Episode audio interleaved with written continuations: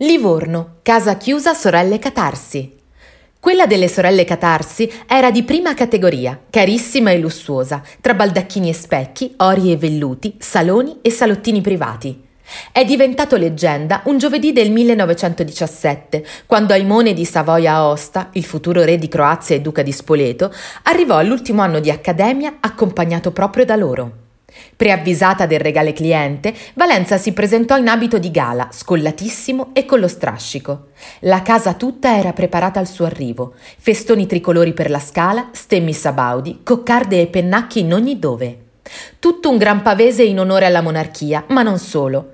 Appena il ragazzo entrò, partì il grammofono con la marcia reale. Le signorine, vestite per l'occasione, incedevano con passi sensuali e la catarsi, inchinandosi a lui, pronunciò una frase storica e memorabile per i bordelli di tutta Italia. Benvenuto, duca. Casa Catarsi è fiera di ricevere Casa Savoia. Valenza e Gisella, amanti delle buone maniere e della monarchia, non amavano il fascismo, il fez, gli stivaloni e la luttuosa divisa d'orbace, anzi, quando i gerarchi arrivavano da loro, li guardavano con un certo disprezzo, senza inchini e senza smancerie.